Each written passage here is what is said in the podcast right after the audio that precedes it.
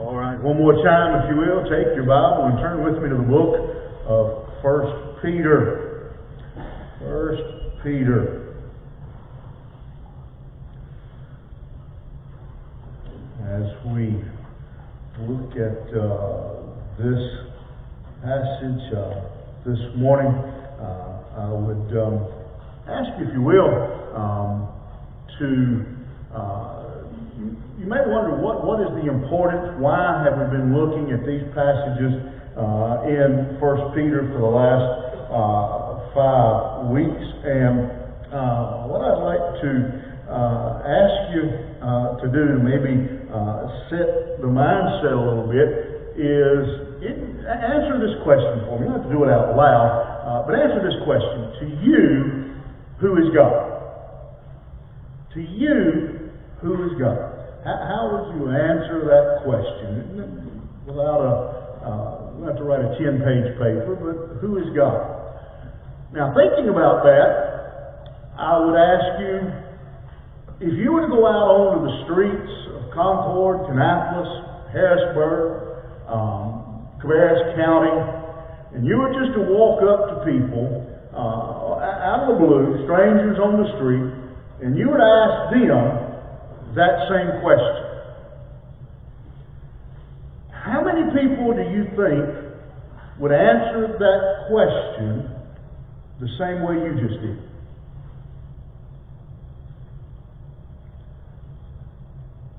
We don't live in that world anymore. It is hard to tell what kind of answers you would get even on the streets of Cabarrus County.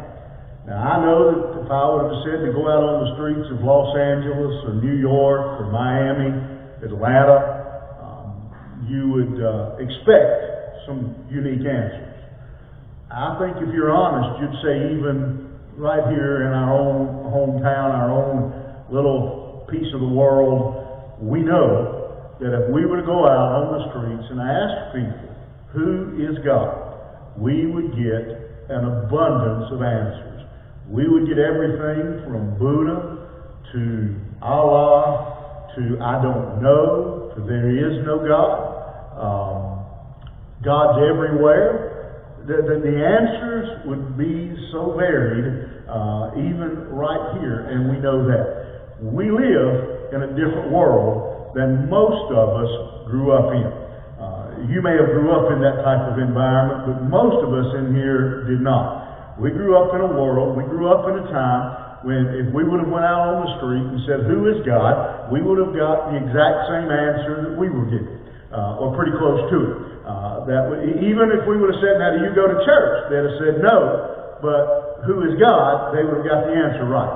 Uh, not that way anymore. So it's important for us to learn how to live uh, like Peter describes to these sojourners, these exiles, these strangers. And this passage this morning, uh, we have been kind of looking at uh, one skill uh, a week, one attribute a week. This passage this morning is uh, kind of Peter's uh, icing on the cake.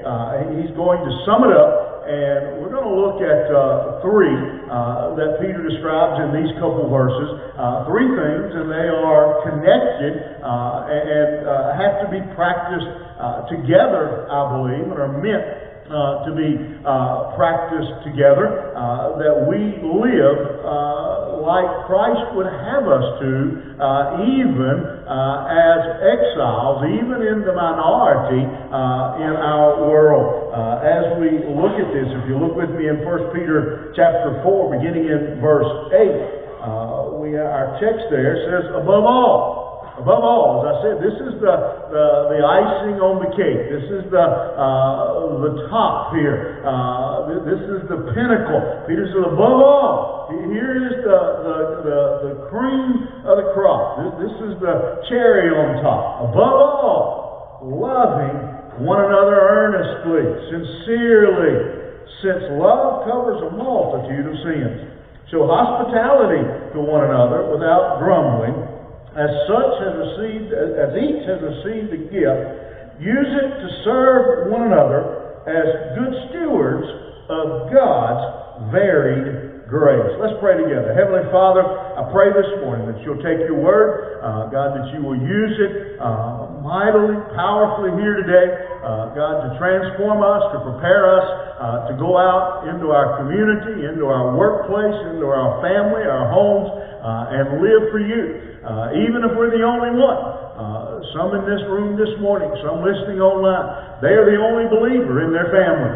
They're the only believer in their workplace. They are the only believer in their neighborhood. And yet you called us to stand out, to be different, to live for you no matter uh, the majority, no matter uh, what the community and the crowd around us does. And Lord, we pray this morning uh, for your opening of our eyes, our hearts uh, together. God, I pray that you'll guide my words, God, that you'll speak clearly uh, today, that you'll set me aside and you'll speak. Uh, God, it wouldn't be my words, my thoughts, but it'll be your purpose and your, your word that is proclaimed here this morning. We'll give you the honor for it all, for it's in Jesus' precious name I pray.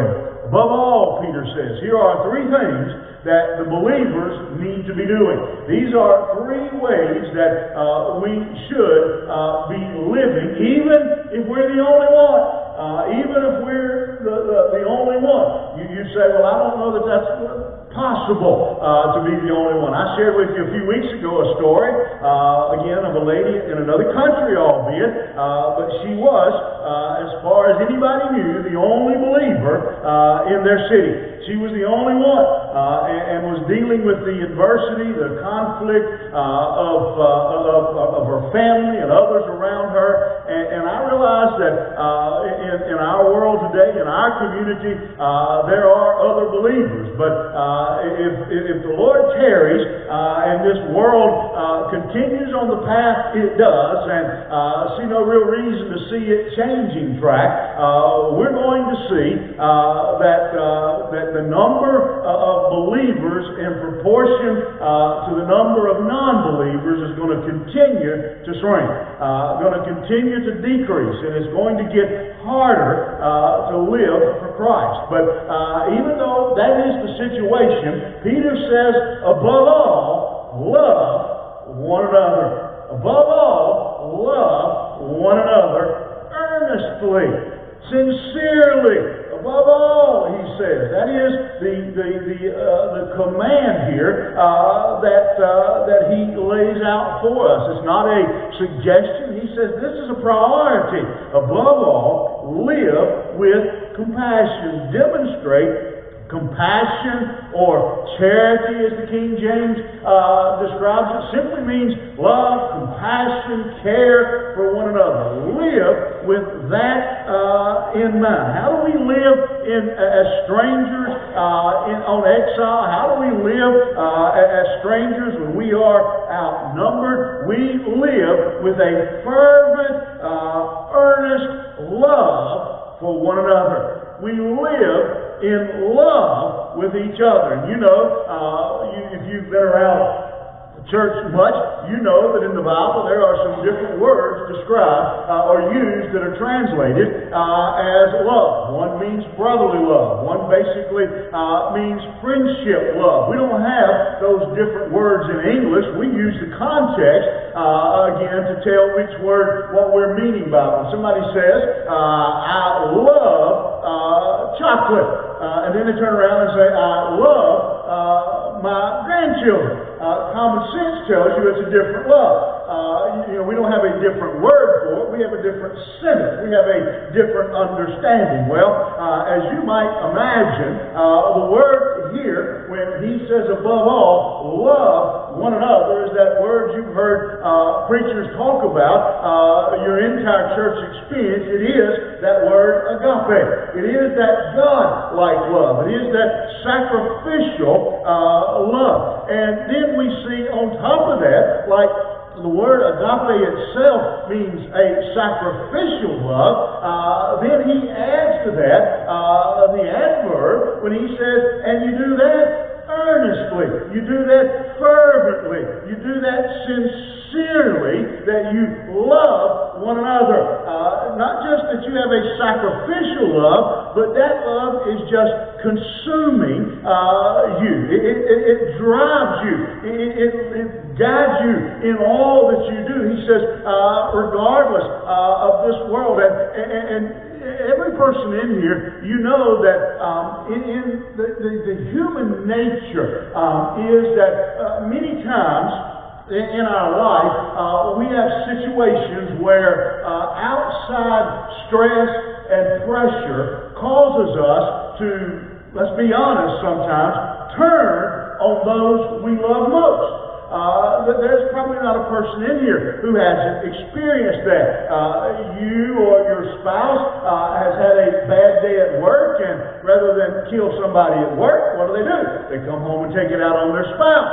Uh, you know, it's just uh, come home and take it out on the children. Come home and take it out on the dog. Whatever. Uh, you know, it, it just stress pressure tends to cause us many times to, uh, to turn against, to turn on uh, those who we actually are supposed to love the most. And so Peter says, above all, do not allow this world, no matter how sinful, how matter wicked it gets, allow brothers and sisters in Christ to turn on each other. Love each other earnestly, sincerely. Uh, that, that's, he says, no, no matter what else goes on, even though you are an exile, even though you are a sojourner, you are the minority. Again, you may be the only believer at work, and, and, and at work, your coworkers give you all kinds of grief and static for your faith. Uh, they, uh, they, they, you know, they, they get on you for maybe saying the blessing at, at lunch, or uh, because you won't go out to the clubs with them afterward, and, and, and they put that pressure on you and, and, get you upset, and you go home and, and, and bite the head off your children. Uh, you know, you come to church cranky and ill, whatever. Peter says, above all. Do not allow this world to change you from fervently, earnestly uh, to love one another. It is to be a real love, a sincere love, a genuine love. He says, don't allow this world to, to hinder that love. And then he says, he's very specific, love one another. There's two things he, he, that he adds to this statement uh, there when he says, love earnestly one another. Uh, again, love by nature is relational. Love by nature uh, requires uh, an object to love. Uh, again, it may be chocolate. Uh, you know, it may be something like that. But love by nature is relational. you know, you, you, you don't walk around love in a vacuum. And so he says, love one another. And, and it's something, if you read through uh, the whole book of First Peter, and I hope you've uh, done that at least once uh, as we've been in this series for the last six weeks, uh, you'll see that that's a theme of Peter. One another. We're in this together. We, we are the minority.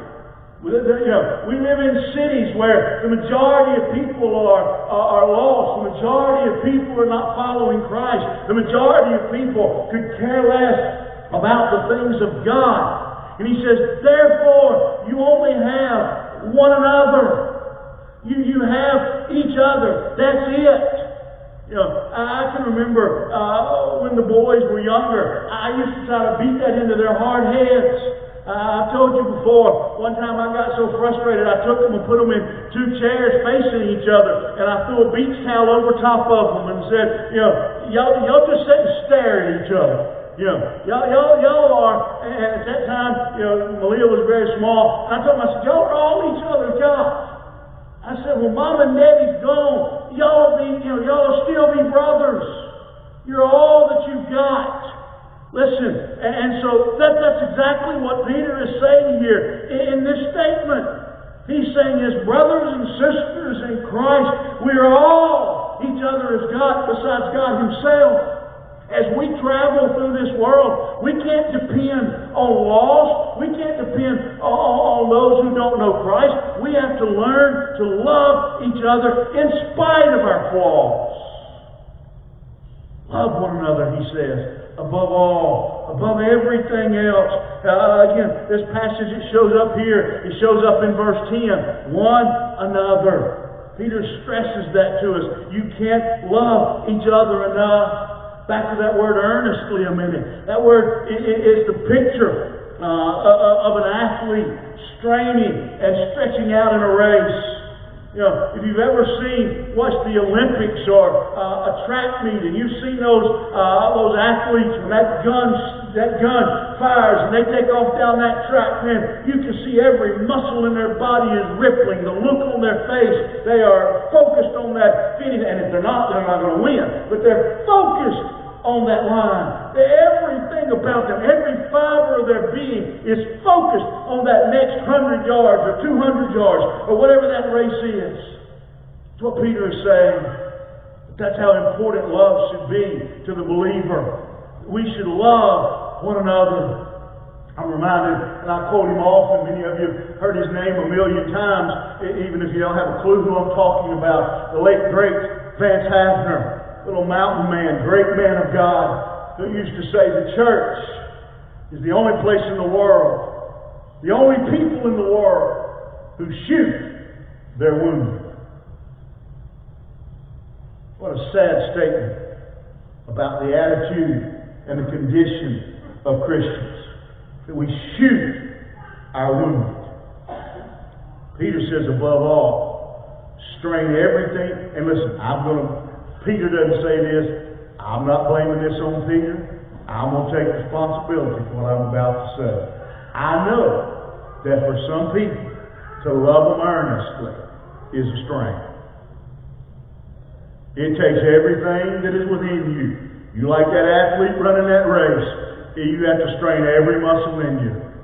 But Peter says, above all, love them anyway. Love them anyway. Above all, love them anyway. Again, it's the idea of, of, of building, burning, bawling. It's a passionate love. Are we passionate about loving our brothers and sisters in Christ? Or could we live without it? Or we think we could live without it?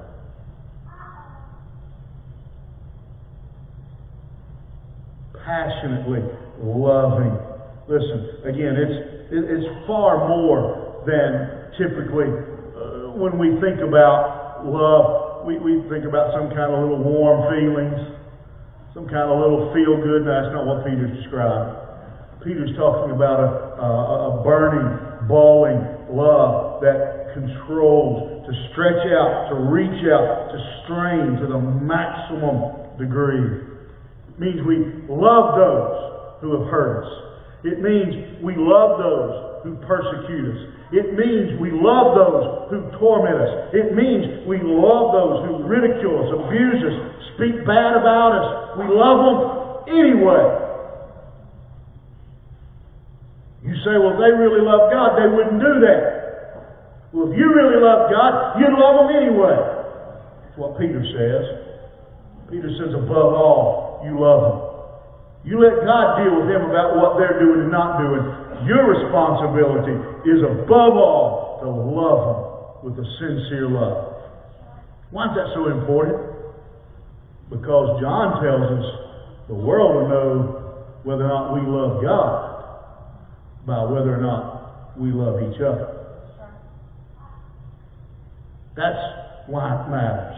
Listen, the most wonderful thing happens when we love each other. He says, a multitude of sins are covered. Now that statement has caused a lot of grief and a lot of a lot of debate over the years. Does that mean somehow or another that that somehow it means that your sins will be forgiven if you love each other. I think if you study, you'll find out that's not what Peter was saying. If you go back and, and scratch and dig a little while, what, what, what Peter is saying, I, I think a better way for us to understand that statement would be if we love each other sincerely, a multitude of sins will be prevented. I think that's a better way for us to understand it in today's language a multitude of sins will be prevented. If you love somebody passionately, you don't gossip about it. You don't talk trash about it. You don't run them down. You don't say things about them. You don't kill them. Those kind of things. You don't have an unforgiving spirit towards that person. Those sins, he says, will be prevented. They will be protected. Uh, they, they, they'll be guarded against. I think is a better way of understanding what, uh, what Peter is trying to say to us. That loving one another helps us to dodge, to avoid falling in to the trap of sin. Listen, Peter is telling us, first of all, love one another. If you're not going to do that, you can go and go to sleep now. Because the other two won't matter. Because if you don't love one another, if you don't passionately love the brothers and sisters in Christ, if you don't passionately love other believers, these next two you'll never get there. Just might as well go on. I said, go sleep. Get out your phone, play tic-tac-toe or something. Bust some bubbles or kill some birds or whatever. Because these next two won't matter. First of all, love passionately. Second of all, he says, from there, you display your concern. You're not going to display concern if you don't love somebody. If you love them passionately, however, you do what? You're concerned about it. So look what he says. He says, show hospitality to one another without grumbling. I think it's interesting that Peter was wise enough, under the leadership of the Holy Spirit, not to stop at show hospitality to one another. I think it's important to note that he added those next two words. Show hospitality to one another without grumbling. Be honest. You ever had to show hospitality, but the whole time you was grumbling? Maybe not out loud, but inside you was grumbling. Be honest. We just came through Christmas. You have family and friends over for Christmas, and you showed them hospitality, but you didn't like it. You wasn't, you happy about it.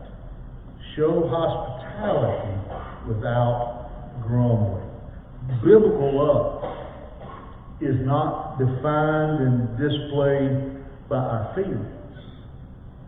Biblical love is demonstrated by sacrificing for the good of others. Again, we see that in God. How do we know God loves us?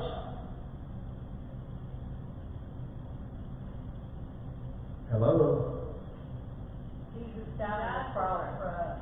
For God so loved the world that he gave his only begotten Son. Love, genuine love, godly love, results in action. Did anybody tell you they love you?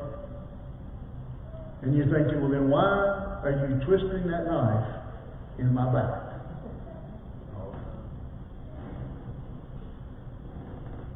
That's why I don't do good at family reunions. Because I don't know most, I don't have many, but I don't know a whole lot of my family. Last one I, last one I remember being drugged to, blackmailed to, chained to.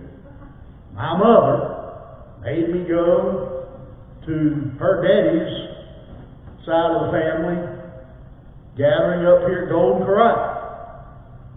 And there's people coming up to me and hugging me and telling me they love me. Um, what's my name? How we? Who are you? You could be a waiter for all I know. Yeah, I don't know who you are. You don't know who I am. Love always, genuine love, always results in action. And so Peter says, above all, love one another earnestly. And if you do, then you will show hospitality without grumbling. See, if Peter would have just said show hospitality without grumbling, we'd have never got there.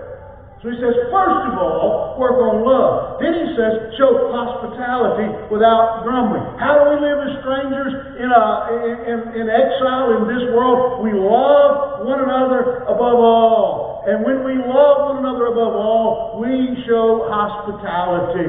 Now, granted, for the people Peter was writing to, in many ways, this was far more challenging, uh, far more important than it is for us. The people Peter was writing to, it, it would have been extremely important. These were people who were having to open their homes to people.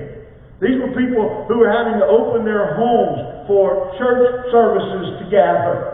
These were people who were having to open their homes to other believers who were exiles, who were fleeing their home country. These were people who were having to open their cabinets and their refrigerators to people who were fleeing, who were exiles. When Peter said, show hospitality, uh, Peter literally meant everything about the word hospitality. He meant open up your doors and allow the strangers to come in. There were people who were being, who were losing their businesses, losing their homes because they were in a minority and the, the heathen were forcing them out of business because they were Christians. There were people who weren't being allowed to shop at certain stores because they were Christians. And so when Peter said to them, you really want to be, want to know how to survive as an exile, you love one another above all, and because of that, you'll fling open your doors and help and welcome and show love. You won't just stand on the porch as the exiles go hungrily down the street going, God bless you. God bless them. You bless them. Give them a sandwich. You standing on the front porch like a homecoming queen. As the exiles go straggling down the road. No, Peter says you show hospitality. You show them you love them. Love you, brother. I know you're hungry. I know you got nowhere to sleep tonight. I know you're cold. God bless you. I love you. Now I gotta go. I gotta run in here and take my bath. Eat my supper. No, Peter says, you love one another. It shows up in how you treat one another.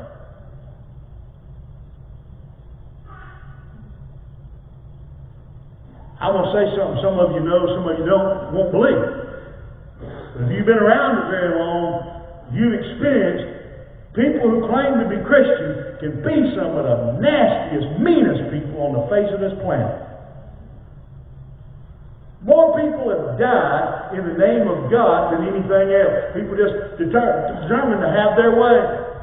Now, Peter says if you love one another, you show love. It shows up uh, in, uh, in how you treat each other. Peter was saying when their jobs caused them to have to travel. Again, men like Paul who were traveling around from city to city and preaching and didn't have a home. You open your doors up. You let Paul stay at your house. You let that missionary stay at your house. Be hospitable to one another. Why? Because you love one another. Be nice. Open up the doors. Listen, the early believers, again, they needed a place to worship. Open up your doors, he said. Hospitality was an absolute essential for these people. And I believe we in particular in the Raleigh area. And you can imagine that the Raleigh area has a uh, is kind of a, a melting pot of religions and various cultures in the city. And I know people who are believers who have intentionally they've searched out the demographics, found a neighborhood where the majority of the neighborhood was of some other culture, some other religion, and that's where they sought to buy their house and moved into the middle of that neighborhood and then began to show hospitality. To invite their other culture neighbors over for coffee, for supper, to mow their yard. I just had one of those people, I heard them the other day, talking about being in their neighborhood and they knew that one of their neighbors, and I forgot what religion, what culture they were from, but it had some type of surgery, and they saw that their yard was uh, getting kind of bushy, and so they went over and they mowed their yard. There's no reason. just to go be a good Christian neighbor, to show hospitality, to open up their heart and show them that we love. Listen, he says, do it without grumbling, without complaining. What would happen if we did, took more took more seriously this commandment and began? And I know some of you are just cringing at this very thought. What would happen if we opened up the doors of our homes and invited our lost neighborhood and our community to come in and sit down and to fellowship and to worship and use that as an opportunity to tell them about Christ? What difference would it make? You say, I don't know about that. Well, you better not read the Bible then. Because the Bible tells us over and over that that's what we are to do. First Peter chapter 3 said, Therefore an overseer must be above reproach, the husband of one wife. We all know about all that. Sober-minded, self-controlled, uh, and he goes on, open them, uh, and sober-minded, self-controlled, uh, respectable, hospitable to each other. He continues, Titus, uh, he says, but hospitable, a lover of good, self-controlled, upright, holy, and disciplined. Hospitable, he says. In the book of Hebrews, it says, do not neglect to show hospitality to strangers, for thereby some have entertained angels unaware. Romans tells us uh, the same thing. Contribute to the needs of the saints and seek to show hospitality. Luke says, and Jesus increased in wisdom and in stature and in favor with God and man. Now, I know that passage doesn't say hospitality, but it says God, Christ made friends with man. We know he went in and dined with the Pharisees. It's one of the things they, they hated about him. He made favor with man. Acts, praising God and having favor with all the people. And then the Lord added daily to their number. They were nice. They showed hospitality. Oh, uh, who began uh, a church called the Holy Trinity Church. And he wrote this, and it's going to be on the screen for you. Uh, it's kind of small, I know, so if you can't see it, uh, want me to get up walk up here where you can, or just listen, I'm going to read it to you. He says the key with hospitality is to begin. Just start. Doesn't matter if you live in an apartment or a dorm or a house. Once a week, opening your home, baking a few cookies, saying hello in the elevator, checking up on an older neighbor, borrowing sugar from the next apartment. Yes, the city is a place of isolation, but it may be that through our doors all kinds will come. One who is hungry, an intellectual questioning, a colleague in crisis, a student from a far off land. It may be that God's new people from the nations will sit around our table. It may be that having shared a meal and having tasted of Christ, their own table will be open for this gospel in a country we would never reach. Be nice. You know what the natural bent of people in exile, the people in minority, is to draw close and shut down. When the Bible tells us, even though we are the minority, we keep going. And we reach out simply by being hospitable. We practice hospitality because it is right. We practice hospitality because we are God's people. We share God's goodness through our home because God has shown His goodness to us. His grace overflows the threshold of our homes. You know, when we were in China, one of the things that, and I noticed from doing it, they, the Chinese would do two things almost every time, especially in older buildings. Almost all of the older buildings would have kind of a gold, brass, whatever, dome on the door. And before they'd go into the door, they'd rub the knob, the, whatever you call that thing. And that was a way of warding off, get the demons off of them away. The other thing, especially in older buildings, um, and it trip you up, literally trip you up if you're not careful. Almost every one of them, when you went through the door, where our doors are typically flat and level with the ground, almost every one of their doors had a high threshold. When you went in the door, you had to step over. I mean, that was the only way to get in. You why they had those high thresholds? Because that was to keep the demons from sliding into their homes. Block them down there at the ground. I'm afraid as Christians we've turned that around. We've built up high thresholds that doesn't let the Spirit and the love of God out of lives. Pastor Dennis says our doors because we love each other and that love shows. Because we love each other. Because we love each other. We are hospitable. Then the final thing Peter says is that we discover our competence. What is our reason for being here? As each has received a gift, use it to serve one another as good stewards of God's very grace. Do you see why loving each other earnestly is so important? If you don't, there's no way you'll be hospitable. If you don't, there's no way you'll use your gift to be to, to serve others. Like I said, if you didn't listen to the first one, you can ignore me the rest of the way because you're not going to get there. We discover our gift. What is it that God has gifted us with?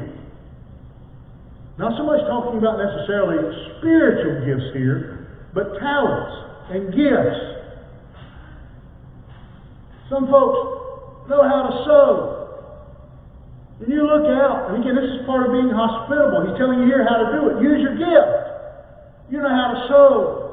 And you see a single mom next door with a couple of kids, and their pants need hemming. Offer to hem their pants. That might be the most godly thing you could do. Bake them a cake. Make them some, some of your great bakers. Make some cookies. Some of you, as I said a while ago, know how to, uh, are good at land. And I realize, hey, I know today, this is not the most spiritual thing you've ever heard. Got a little lady that lives next door to you. Go mow her yard for her. Weed eat for her. Wash her windows this spring. Clean out her gutters. Some of you, you got no business on the ladder. Don't clean out no gutters. Some of you can't reach them. I talked about the short folks a while ago. So just, you don't clean out the gutters. You clean their baseboards. No. What is it? What gift has God given you?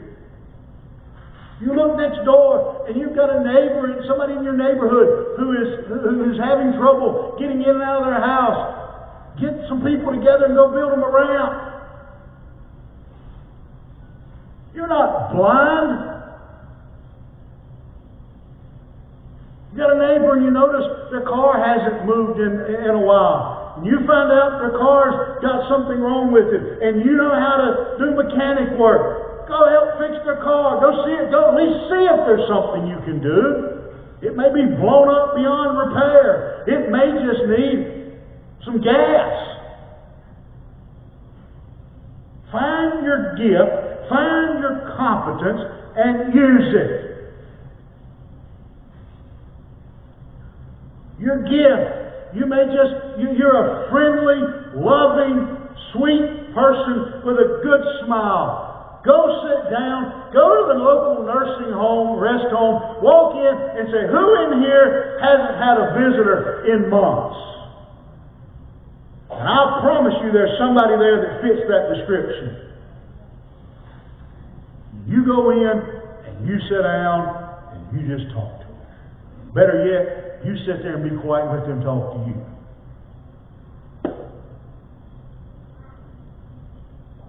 Take your gift and serve one another. We are in the minority, folks. I will promise you, the world isn't doing those kinds of things.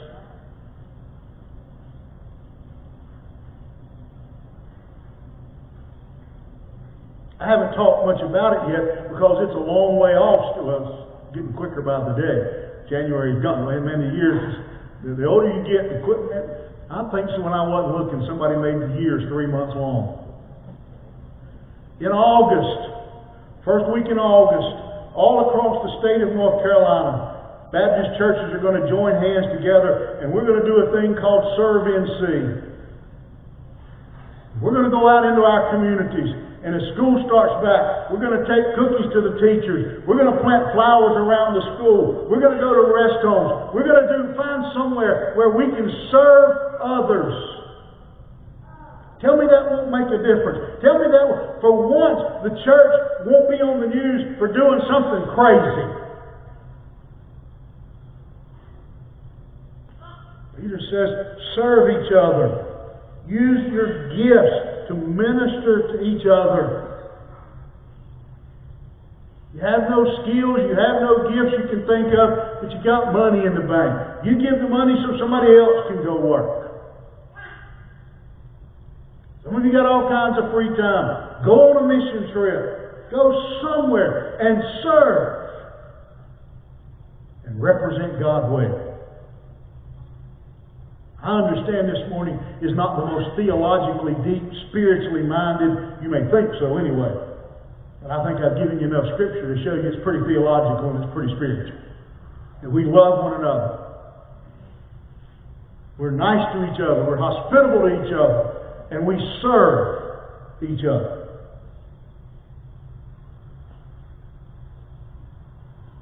Do you know the people riding up and down this road could care less whether I'm an amillennialist or premillennialist. They could care less what I say about the purple horse, the yellow horse, the green, the polka dotted horse. They don't care. They don't care what music we sang this morning. They don't care what version of the Bible we use this morning. They don't care whether we sang contemporary music or old music. They don't care if we used instruments. They could care less. But they do care whether or not we love each other. They do care whether or not we're nice they do care whether or not we serve and we help others. Peter tells us in verse 11 whether whoever speaks, look what he says. Here's the, the, the, the, the finish of it. He groups everything we are to do in two categories. And everybody in here can do one of these two things. Look at verse 11. When he says, Whoever speaks as one who speaks oracles of God whoever serves as one who serves by the strength that God supplies. You speak and or you serve. That's the two categories. That's where he puts it. That's how he defines it. You should be speaking and or serving, even as an exile. Even if we're in the minority. Maybe more so because we are in the minority. Peter gets to the end and gets ready to close this whole section. He's reminded of the ultimate goal of all of this. I think he's thinking again of the end of all things when in verse 11 he says, in order that in everything God may be glorified. In order that in everything God may be glorified through Jesus Christ. To Him belonging glory and dominion forever and ever. Why do we love? So God gets glory. Why are we nice? Why are we hospitable? So God gets glory. Why do we serve? So God gets glory. Because that's not normal in our society. It's not normal to love. It's not normal to be hospitable. It's not normal to serve. If we do those three things as individuals, as a church, God will get glory. God will be honored. It doesn't matter how good we sing, preach, money we take up. If we love, if we're nice, we're hospitable, if we serve, the world will take notice, and God will get glory. What a contrast God has, Peter has put out here in these verses. Since the end is at hand, he says. Every person in this room, I think, would if I say to you, is this world in its last days? I think every hand in the flesh would go up. Since the end is at hand, Peter says we love, we're hospitable, we serve. What would you do if somehow, some way, it was revealed to us that the world was ending this week? What would you do? How does one live with the end, the very end, is at hand? What would you do with that time? Some would say, I'd go out and I'd buy everything I could think of. I'd go buy a brand new car. I'd go do everything I could. I'm going to get as deep in debt as I can, lead the, build, the devil to bill. Yeah. Oh, I'm going to go on a trip. I'm going to go on a cruise. I'm going to do this. I'm going to do that. What would you do if you knew that Friday was the end? I mean, it was the end.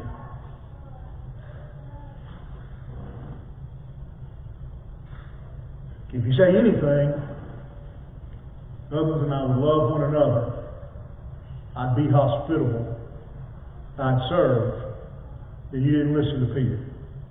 Because Peter said, because the end is at hand. We'll do all things to glorify God. We'll do everything to point people towards Jesus Christ so that he would be honored. Here's the bad thing. You don't know that we'll make it to Friday. We may not make it till dark. We may not make it to lunch. Therefore, we should be loving one another, being hospitable, and serving one another. I want to ask you to bow your this morning.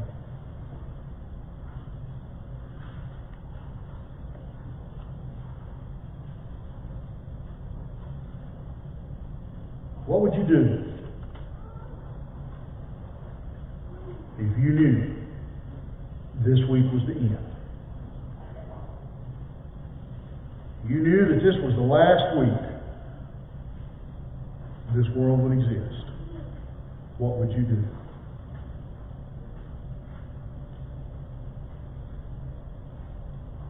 Can I invite you this morning to come to kneel and say, Lord, I realize this week could be the last week. And because of that, I want you to help me. I want to commit myself to loving one another, to being hospitable, to serve. I want you to use me. I want everything I do to give you glory. Christians, how will you answer that question? What would I do if I knew this was the last week? You're here today and you don't know Christ. You've never asked Him into your heart. You're joining us online. And you don't know Him as your Savior. What are you going to do? I tell you what you're going to do if you don't accept Him. You're going to leave this earth one day. You're going to die. You're going to leave this world. And you're going to open up your eyes in another world, in a hell that was prepared for Satan and his angels. But today, you can ask Jesus Christ into your heart. No matter how old you are, how young you are, where you've been, or how bad you've been. If you don't know Him as your Savior today, you can. You can ask Him into your heart. You can come forward. I'll know why you're coming. Not going to embarrass you. Not going to make you talk in front of the crowd. You and I are just going to have a little conversation. And I'm going to tell you how you can have Jesus as your Lord and Savior. And how you can know what you'd do if this world was the end. You need to be saved today. Would you come? Father, we thank you this morning for your work.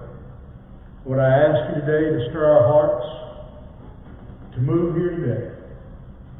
God, as Christians, believe followers in this room. God, you'd impress on us, get through to us that we are the minority, that we are strangers, we are sojourners, we are exiles. Therefore, the call is great. God, for us to love one another, be hospitable to each other, to serve each other. God, I pray this morning that you put Christians on this altar, committing themselves to be the person, the follower, the believer you'd have them to be in these last days. God, for the one that's joining us here this morning, the one that may be online, that they know that if this was their last week on this earth, they'd die lost, without Christ, separated from you forever. God, I pray this morning that you bring them to this altar, we can show them how they can have Christ as their Savior, how they can leave here knowing what the future holds for them.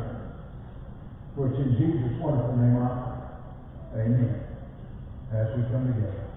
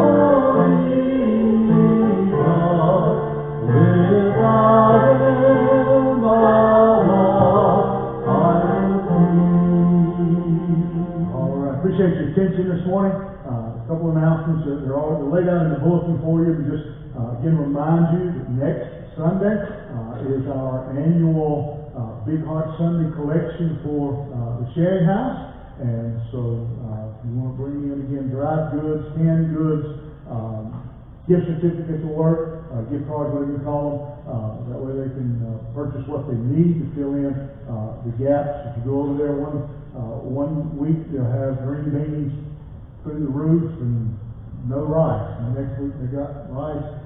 The bugs got so much the bug is getting in it, and they don't have no green beans. And so uh, help fill in the gaps. Uh, again, those big bags of rice and things like that at Sam's are awesome. They can't. Those are one of the few things that they were, they're allowed to split and put in little Ziploc bags and uh, share out. So, uh, but uh, remember that next week. We always have a great collection for that. Uh, then, uh, you look in the bulletin, a couple things the Sunshine Club have got uh, going on next week. Uh, so keep an eye on those um, and uh, look for those uh, as well. Also, remind you always, always invite somebody to come church with you. Bring with you. That's why I'm up again. Research after research tells us the reason most people are in church because somebody invited them. Somebody asked them to come with them. So be glad to come, and uh, we'll see you here next Sunday. All right, let's bow as we are dismissed. Heavenly Father, uh, thank you for your word today. Thank you for uh, each person that has gathered here this morning. Uh, Lord, I pray that you'll go with us as we leave here. We'll take the words of Peter. We'll remember we're living in the last days and live accordingly. We'll give you honor and glory for all. It's in Jesus' lovely name I pray.